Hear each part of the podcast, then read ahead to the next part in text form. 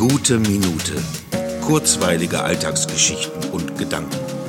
Mein Name ist Matthias Hecht und jetzt geht's auch schon los. So ungefähr muss es nachts im Dschungel sein.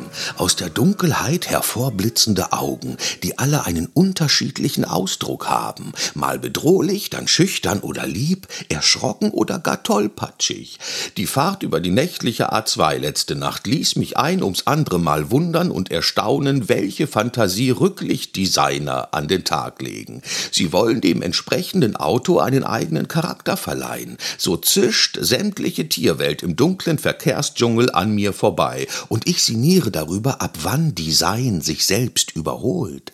Rücklichter müssen leuchten, mehr nicht. Dass sie mich dazu bringen, Tiere zu raten, ist schon sehr aufdringlich, aber so hatte ich wenigstens eine abwechslungsreiche Fahrt durch die Dunkelheit.